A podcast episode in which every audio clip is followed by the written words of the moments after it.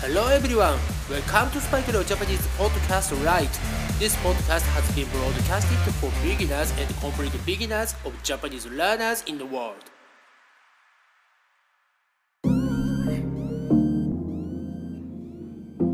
世界中の皆さん、こんにちは、こんばんは、おはようございます。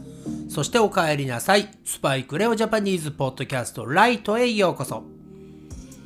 今回はエピソード154、エピソード154、早速やっていきたいと思います。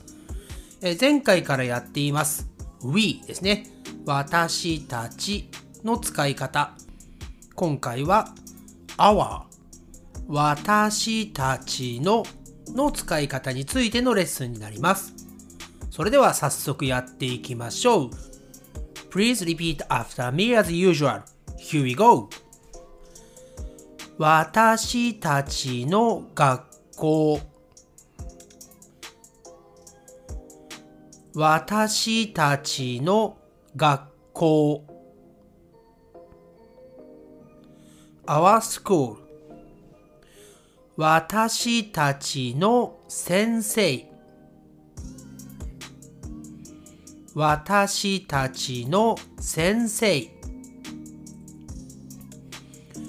Our teacher 私たちの夢私たちの夢 Our dream 私たちの家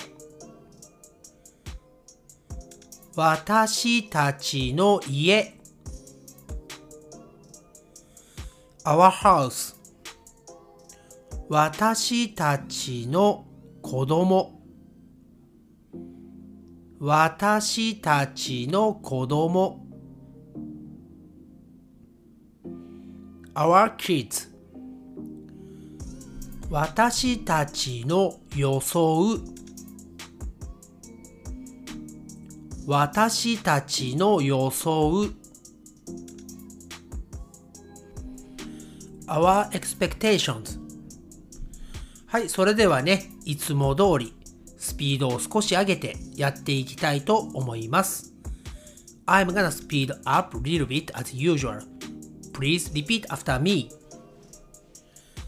私たちの学校私たちの学校 Our school 私たちの先生私たちの先生。Our teacher. 私たちの夢。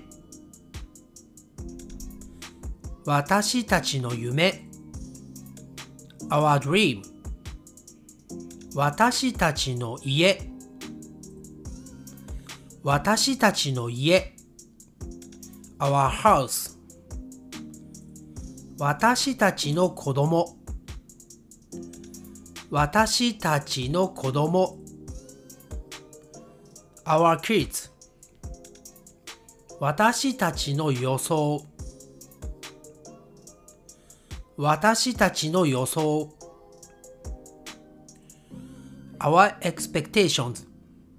はい、いかがでしたか、えー、今回はですね、私たちの子供たちだと Our kids なのですが、え、ネイティブの日本人はですね、え、例えば誰かに会って一緒にね、子供がいて、ね、それが1人でも2人でも3人でも100人でも私たちの子供ですというとまああのね目の前にいるのでわかるというのもありますが複数としても理解してもらえると思います、えー、意外とですね、えー、日本語というのは英語よりも単数とかね複数はい1つだったりとか2つね1人とか2人というものが意外とね、あの、曖昧ですね。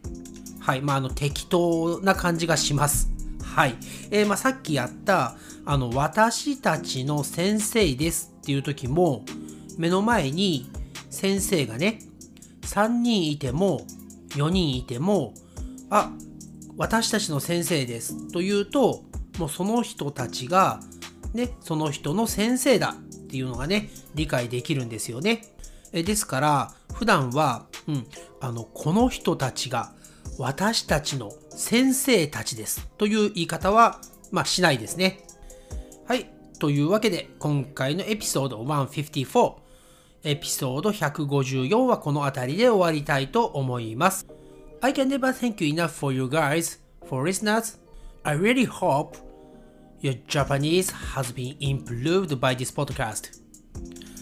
I'll speak to you again soon, but for now, it's time to say じゃあね、バイバイ